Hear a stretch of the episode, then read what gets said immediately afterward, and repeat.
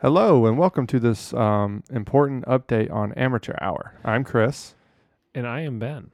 and uh, we just kind of want to update you guys on what we're going to be doing. Um, sadly, this is not us returning to Amateur Hour. Uh, as we Womp womp. as we did mention last episode, we are going on a hiatus, maybe cancellation type situation. But um, we do have s- a, a, a good update that some of you may be interested in, which is why I wanted to put this on the feed real quick. Um, so uh, Ben has been so kind as to invite me to join him on Talkin Jacks, which is a Charlotte Independence specific podcast.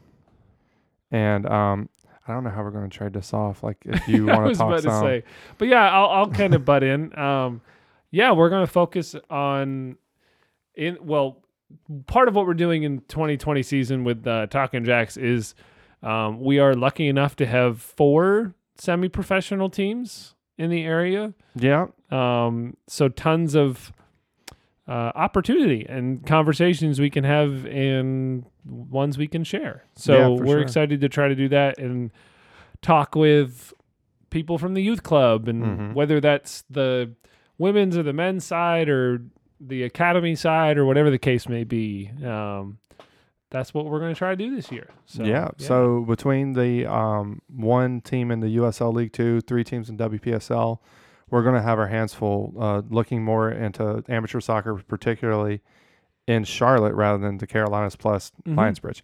But Yeah. um, we're we're really excited to do this, and um, what I'd like to say is, if you are interested, uh, definitely check out Talkin Jacks.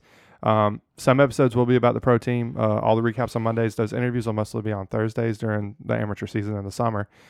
And uh, if you guys are a bit bummed out, you should check out Try Sock Pod uh, from our good friends Zach, the Zachs, uh, Zach Leishner and Zach Hines. Um, they are they're doing like amateur hour but better. It's like yeah. the same amount of teams, but focused in a smaller area in the triangle, and uh, going down to UPSL level. It's excellent, excellent stuff. Detailed stuff. And um, if you're not in that area, and we were one of the teams, like we covered your team, and now we're not going to, and you're bummed, start your own podcast because Yeah. I think that will be way more interesting than us coming by once a year. As much fun as we had doing it, and to be honest, we might do something like it again one day because I loved learning about new teams in the area.